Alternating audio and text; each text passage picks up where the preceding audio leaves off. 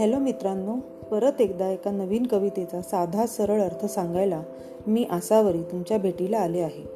हिरवगार झाडासारखं ही कविता George Lopes यांनी लिहिली आहे. हे अत्यंत संवेदनशील कवी होते.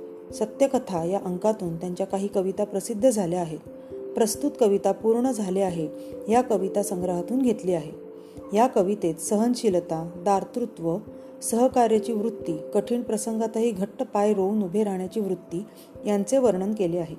आनंदी जीवन जगण्यासाठी हे सर्व गुण आपल्या अंगी असावेत. झाडासारखे हिरवेगार ताजे प्रफुल्लित राहावे असा संदेश दिला आहे. झाडाचे उदाहरण देऊन कवींनी जीवन कसे जगावे हे सांगितले. ऋषीमुनी जसे मौनव्रत घेऊन तपश्चर्या करता ध्यानस्थ बसतात तसेच झाडही ध्यानस्थ अबोल असते. अनेक पक्षी झाडावर विसावा घ्यायला येतात.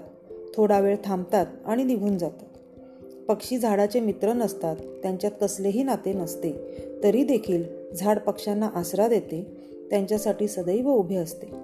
झाडावर कोणीही कुराडीने घाव घातले तरी ते घाव निमूटपणे सहन करत झाड उभेच रचते. त्याबद्दल ते कोणालाच बोलत नाही. सगळे सहन करते. पहाटे पहाटे झाडाच्या पानावरचे दवबिंदू कवितेच्या रूपात पानावर अलगद उतरतात. झाडाकडे जर आपण एकटक पाहत राहिलो तर जणू पानाचा हिरवा रंग आपल्या रक्तात उतरून आपल्या धमन्यातून वाहतो असं वाटते.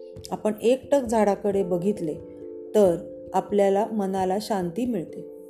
खुडलेल्या फुलांच्या देठाशी परत अंकुर फुलावेत तसेच आपले आयुष्य त्या खुडलेल्या ताज्या टवटवीत फुलासारखे होते. एखादा प्रवासी उन्हाने दमून भागून जेव्हा जाळाजवळ येतो तेव्हा ते झाड दोन्ही हाताने त्यांना प्रेमाने जवळ घेते.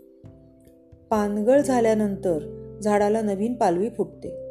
जशी नवी नवरी सारा साज शृंगार करून नटून थटून उभी असते तसेच झाडही नवी पालवी अंगावर लिहून उभे राहते. जणू नवा उत्साहाच अंगाशी अंगी संचारतो. तसेच आपण क्षणभरात सगळी मरगळ झटकून आयुष्य नव्याने जगायला उभे राहतो.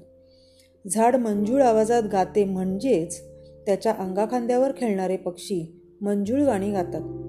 तसेच एक एक गाणे प्रत्येकाच्या आयुष्यात लपलेले असते.